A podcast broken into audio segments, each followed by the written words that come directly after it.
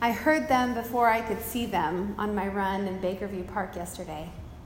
I stopped and looked up into the foggy morning, knowing that there was going to be at least a few trumpeter swans headed my way from the several honks that I had been hearing. They emerged from the fog almost right above my head, and they were flying so low that I could see their black feet and hear the beating of their wings. I'm not sure I've ever heard something as beautiful and holy as the breath and beating of wings of trumpeter swans. It makes me stop in my tracks every time. And as I watched and closed my eyes to hear their wings, I knew Christ has emerged from the fog. Christ, after all, is not Jesus' last name. And when we speak of Christ, we're not simply speaking only to the particular incarnation of God in Jesus. Christ indicates something much more transcendent. When we speak of Christ, we are speaking to the revelation of God's love in the world that has been ongoing from the beginning. The Word, Logos, Christ, formed the world with the holiest bang and has been saturating the world ever since. The incarnate Jesus came to offer us a particular and vibrant and perfect window into this holiness and to show us that Christ has always been with us and always will. This is why Jesus was born into such a humble and earthy setting to a little girl with no status into a place that was not home among animal smells and travelers' exhaustion. This is not the kind of statement birth that would say, Behold, something that has never been true is true now. Watch out, the conquering king has come. No.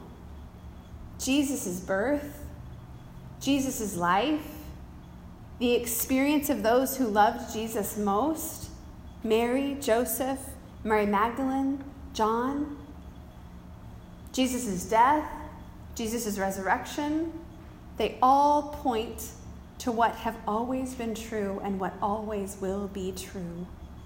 God's love and grace is everywhere, all the time. There's no way we can get away from it.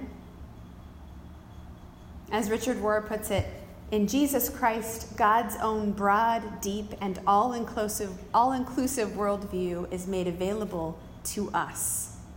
This is the gift of Christmas. Emmanuel, God with us. We have to be honest, though, right?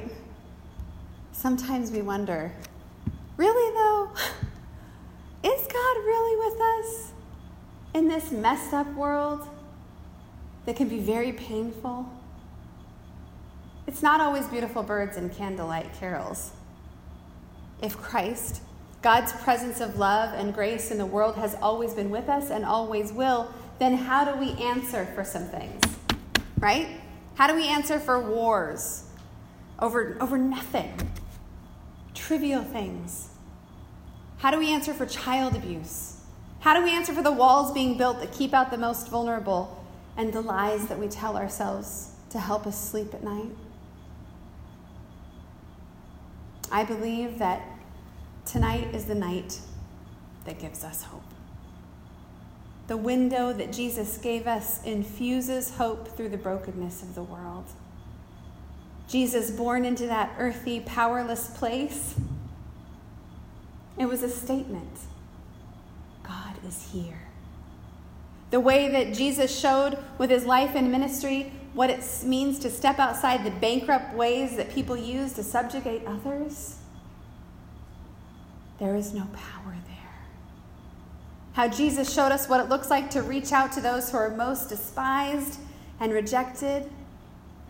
Love me by loving these. How Jesus showed us what it looks like when God's love encounters sickness, healing grace and showed us what it looks like when God's power faces death. Powerless. Jesus points us to hope, even in troubled times. God and Jesus did not hand out uh, a being human without pain card, unfortunately. I often tell my congregation that I wish that that were true and that we as Christians could say, guess what? Everybody that's here gets a free pass. We don't have to suffer. Instead, God gifted us with the ability to see that suffering is not wasted and that there is never a moment when hope is lost. God gave us a model in Jesus of how to be human and invites us to look at the suffering of the world and not feel a hopelessness, but instead stand in Jesus' power. So, this Christmas, open your heart and allow Christ to permeate your world. Allow everything, everything from the trumpeters adorning the sky to toddlers giggling to the quiet before or after a big storm to remind you of Emmanuel, God with us, everywhere, all the time, in all beauty, in all peace, in all love, in all grace, in all moments of forgiveness and reconciliation, in all times of justice and solidarity, in truth telling, in equality, in acts of service, in hospitality, in sacrificial giving, in art, in science. God is with us. Christmas Eve is a funny service. There's two actually. There was one at 4:30 and then there's one later to accommodate for different times and different ages and bedtimes. But the funny thing about Christmas Eve is there's some people that come to Christmas Eve service that it's the only sermon that they hear all year. It puts a little bit of pressure on the on the preacher. But if this is the only sermon that you hear in 2019, or if it's one that you hear once a week, I have a message for you this evening. And if you don't hear anything else, hear this. You came tonight to remember and hear about the gift of Jesus to the world. But I want you to also hear that you are a gift to the world. One of my favorite preachers and poets, the Reverend Ted Loder, speaks to his darkest Christmas in his book, The Haunt of Grace.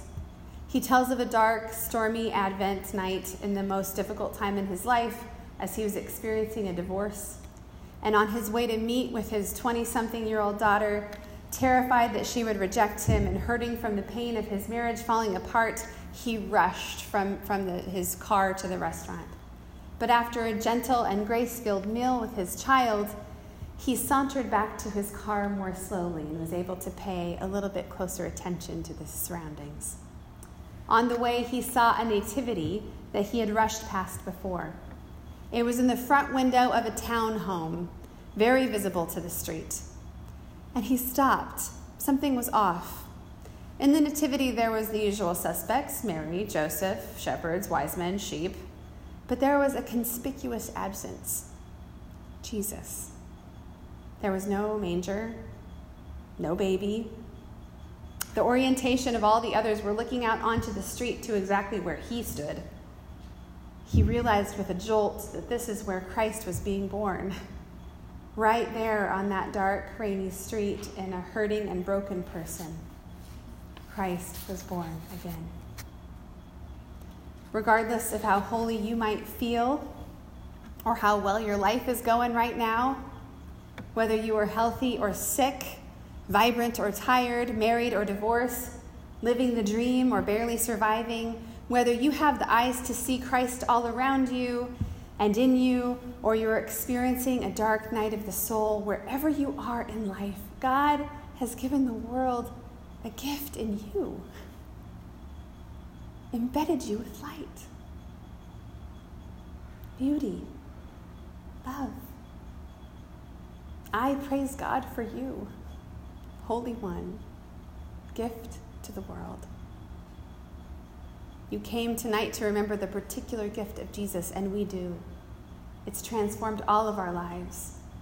But we also celebrate the true things that the life and experience, death, and resurrection of Jesus point us toward. That we belong to God. That we are not just casual observers of a historical fact, however universe changing, but we are part of the work of Christ. It didn't end when Jesus ascended into heaven. We still work in God's love. That God is born in us and through us in countless ways, and we can remember that to just who, be who God made us to be is an incredible start at honoring the gift of Christ in us.